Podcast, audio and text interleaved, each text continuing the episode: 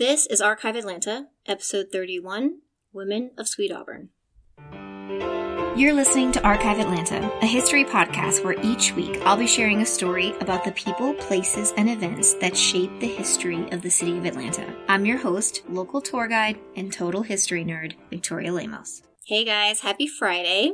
This week I get to do an episode that I've been planning for a while. Groups often schedule private tours with the Atlanta Preservation Center, and I have given the Auburn tour to many different types. Usually it's like 40 eighth graders, um, sometimes a convention here and there, or um, a really large family. But one day I was asked to lead a tour for a commercial real estate women's group. And they asked me something no one ever had to tell the stories of the women. And I'm not gonna lie, I was mad at myself for never having done that on my own. I tell these stories all the time, and I noticed that I just kind of took what was handed to me or the stories that were often retold over and over, never trying to find something new. When I did the work and I looked at the street from the female perspective, I was blown away. As if the stories of Southern women are not revolutionary enough, the story of black Southern women doing things in times when most didn't was so inspiring. Today, I'm going to take you on a virtual walk down Auburn Avenue and tell you about the women that were making things happen on this street. Now, my disclaimer before we get started is that there are some big names on this block, Coretta Scott King, for example, and I do want to mention the big names, but I also plan to do future episodes that will speak more about them and their families. So save me the hate mail um, about how I glanced over the greats or forgot to mention someone, but just know that more will come in the future. Let's start in the residential part of Auburn, around the King birth home. The neighborhood itself has a great history. Uh, it was an all white neighborhood that changed to an all black neighborhood around the turn of the century, but it was also an upper middle class African American neighborhood, which was, uh, you know, a rare thing in America at the time. I talked about this in the Alexander Hamilton episode, but um, this is where Hamilton built his home, along with prominent ministers and real estate developers. On the block today, there is an empty lot with a lone plaque on the sidewalk that tells the story of the Bryant Preparatory Institute. Sylvia Cecil Jenkins Bryant was born in 1874 in Savannah and educated at the Beach Institute. She would later move to Atlanta and attend Spelman, beginning her career as a teacher, as most young black women had, and in 1892 she marries Peter Bryant. Peter would become pastor of Wheat Street Baptist, which I talked about in episode 12. And it was during his tenure that the church would endure the 1917 fire and then rebuild where it currently stands today. Mrs. Bryant began the first school inside the church, offering literary, industrial, and religious training to kindergarten through elementary age students. In 1913, Sylvia opens the Bryant Preparatory Institute under the sponsorship of the Atlanta Missionary Baptist Association. It's described in a written visit as, quote, occupies five rooms above a grocery store downtown, end quote. The school had a total of 170 students, nine teachers, and it was designed to take kids that had been crowded out of the nearby public schools, but also adults that had not received formal education before. They had cooking classes and sewing classes and kind of like everyday life classes. In 1916, Charles Clayton assumes leadership and he organizes the first night school for African Americans in Atlanta. It was popular with ministers taking extra courses, and it's said that Martin Luther King uh, Sr. attended classes there. The school would stay open until 1934, which is the same year that Booker T. Washington High School opens, uh, which made that the first um, higher education for black students in the city. So, kind of close these smaller schools. Sylvia passed away in 1920 at only age 45, and she's buried at Southview Cemetery. Quick note about Southview almost every single person that I'm going to talk about today is buried at Southview, and, um, you know, me and my love of cemeteries, I do have a Southview episode coming up soon. Just a few doors down from the Bryant Preparatory Institute is what we now call the birth home of Dr. Martin Luther King Jr. The home was purchased by Reverend A.D. Williams and his wife Jenny Celeste Parks. Jenny had attended Spelman and married A.D. in 1899. They only had one child, a daughter named Alberta Christine Williams. Alberta graduated from the Spelman Seminary, and so this is when Spelman was a high school, and she went on to get a, a degree in teaching. she would marry a preacher's son from rural Georgia named Michael King. And together they would have three children inside this home, one of whom we know today as Dr. Martin Luther King Jr. Now, as you keep traveling down the street and you cross um, at Jackson, it won't be long before you pass Cox Brothers Funeral Home, which is at 380 Auburn Avenue. This is one of my favorite buildings on the street because it's really quirky mid century exterior. The outside seems to be as frozen in time as the inside. So if you ever peeked inside the window, you know what I'm talking about. It's kind of like a frozen time warp. What I also love about this business is that the name is misleading. Emily Cox established Cox Brothers Funeral Home in 1900 with her two sons, Alan and Charles. Its original location was on Pryor Street, and it moved to Auburn Avenue in the 1920s. In 1931, they opened a new building in East Point, and then in the 1940s, they opened another one in Decatur. The company also established an association for uninsured families. So all of the families would chip in small amounts every month, and then they would be able to provide proper burials to those in need. Today, this building on Auburn stands as the oldest black owned funeral home in Atlanta. Just a few doors down at 364 Auburn Avenue is another funeral home that doesn't immediately show any connections to women unless you know the story. In 1930 Atlanta, 90% of black women worked as domestic workers. 57% of all black women worked compared to 20% of white women, and every other woman in the city labored as a domestic worker. With that knowledge, it makes Geneva Haugabrooks even more special. She was born in 1888, moved to Atlanta after getting married, and she worked as a maid in the governor's mansion, this was Governor Slaton, for eight years. She saved $100, which she combined with a $200 loan to open this business. Now, she managed another funeral home for eight years before deciding to open her own. Um, and then when she first opened, it was in another location, but she shared the telephone lines with Murphy's print shop next door. Um, then she moved to the basement of a church. And then finally, in 1937, she's at the present location that you see today. She was extremely civic minded and active in the community, uh, a member of Wheat Street Baptist. She was a board member of the YMCA. If you name it, she was on it. The Prince Hall Masonic Lodge is mentioned in the episode about John Wesley Dobbs, and it sits at the corner of Auburn and Hilliard. Dobbs led the charge to construct this in the 1940s as a headquarters for the Atlanta Prince Hall Masons. Like other Masonic lodges, the sacred meeting space was on the top floor, but the other floors were available for office space for rent. So on the second floor, in 1949, Word Radio began operations. WERD had a program in 1952 called Freddye's Fashion Forum. Freddie Henderson was the first African American to receive her fashion merchandising degree from NYU. She also owned a custom dress boutique in Atlanta. She became associate professor of applied art and clothing at Spelman. She was fashion editor for the Associated Negro Press, and she started Henderson Travel Service, which was the first black owned travel agency in the entire Southeast. Also inside this building was the Atlanta franchise of the Apex Beauty College. Started by Sarah Spencer, who was a New Jersey hairdresser, um, she went from a one room beauty shop in 1913 to owning the largest New Jersey black owned business in the 1930s. So, aside from cosmetics, she had a publishing company, lab, a drug company, and these Apex Beauty colleges. This was one of 11 Apex Beauty schools across the nation, and the first male graduate of this school was Nathaniel Bronner in 1947. Now, Bronner Brothers doesn't sound familiar. Um, he went on to start his own iconic company. On the very first floor of this same building uh, was the first offices of the Southern Christian Leadership Conference. Shortly after the Montgomery bus boycott, the decision to form the SCLC is made, and then the very first staff members were Dr. King, and Ella Baker. In 1958, Ella Baker moves to Atlanta to organize a campaign to enforce voting rights.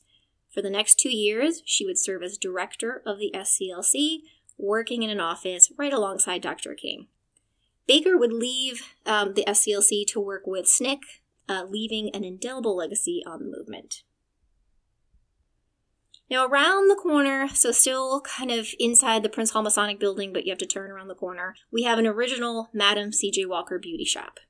Now, this is one of the last two remaining original Madam C.J. Walker beauty shops left in the country.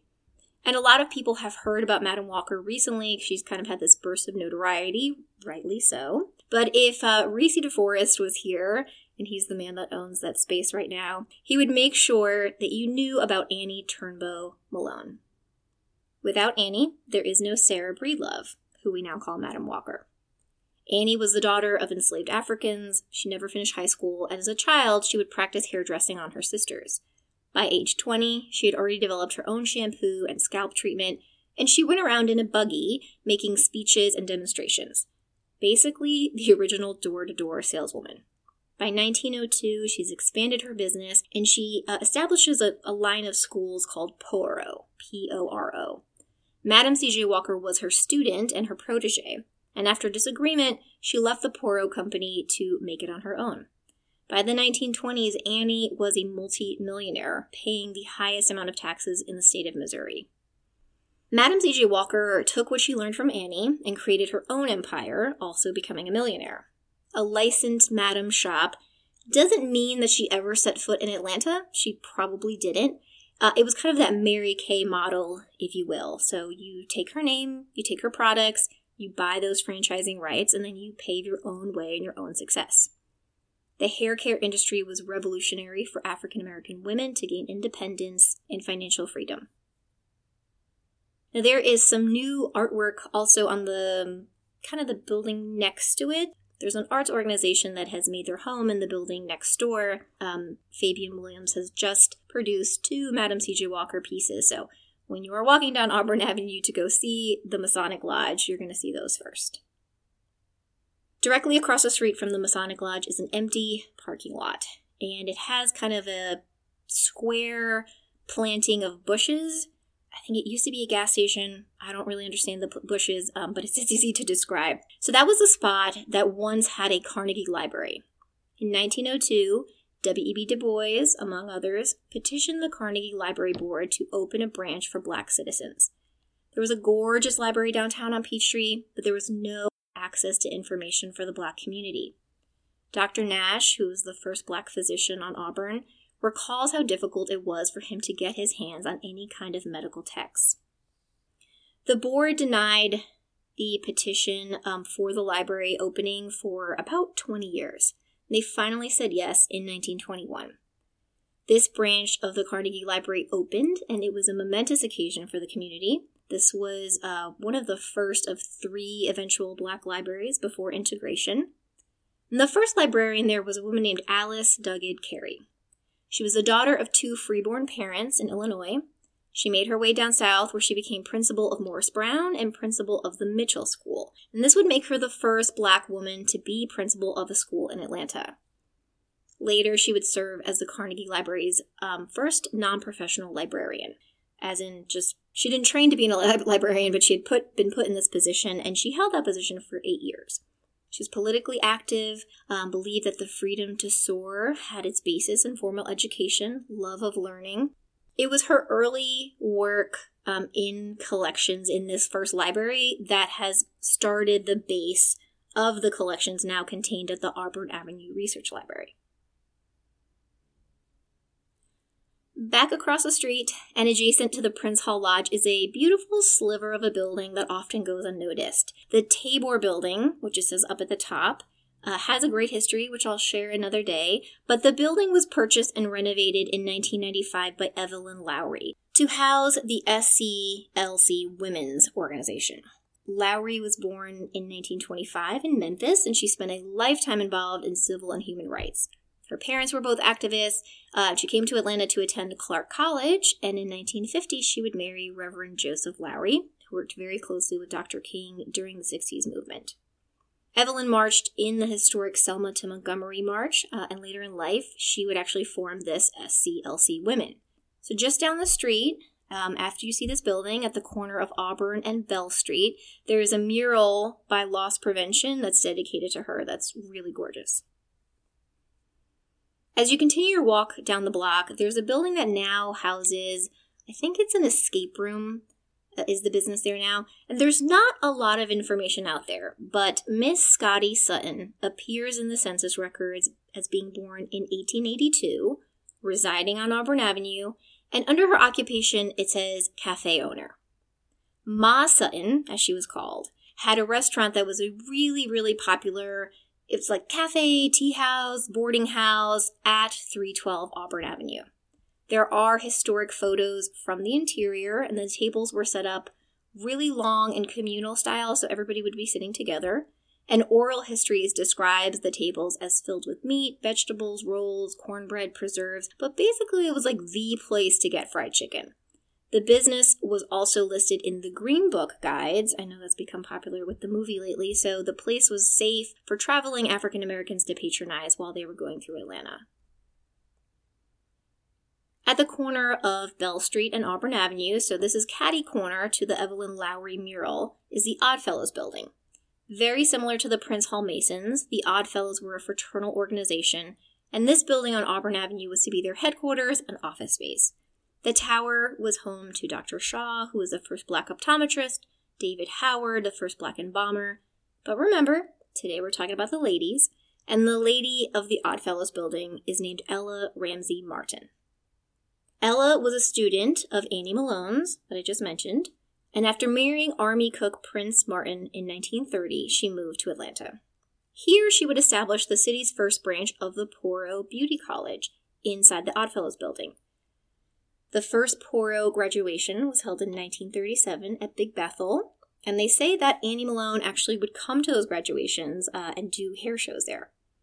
Not only did Ella teach unlicensed beauticians the science of the trade, but she would enlist beauticians to volunteer their shops for voter registration drives um, and voting projects.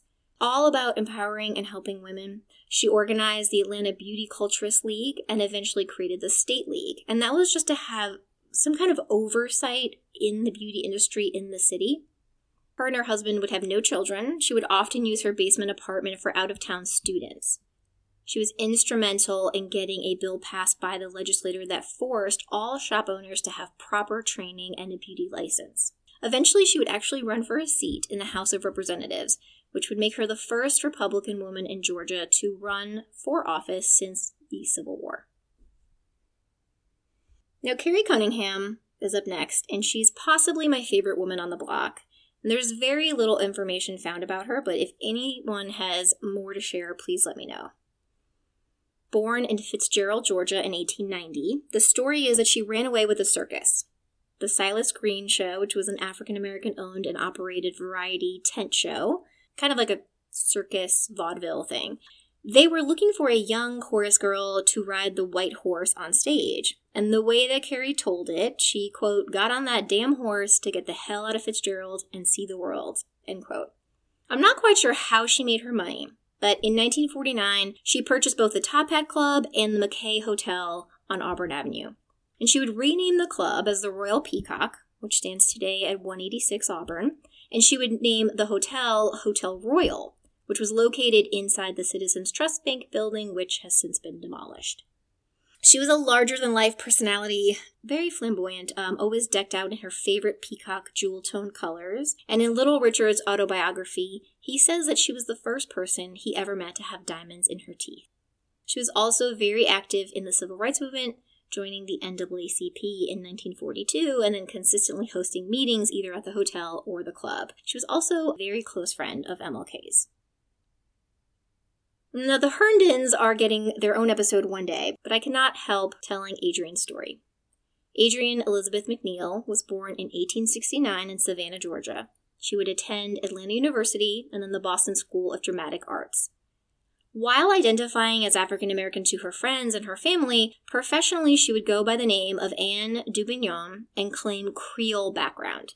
If you were trying to get a role as an actress at this time and you were black, it was not happening. And she would get to this point where uh, she would make it past auditions, and then once her race was revealed, she'd hit a roadblock.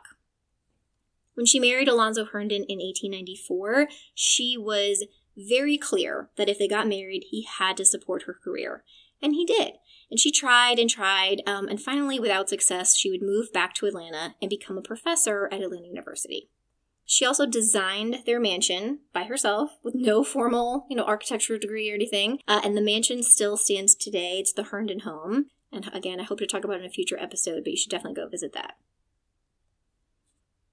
And the last woman I want to talk about today is Carrie Steele Logan.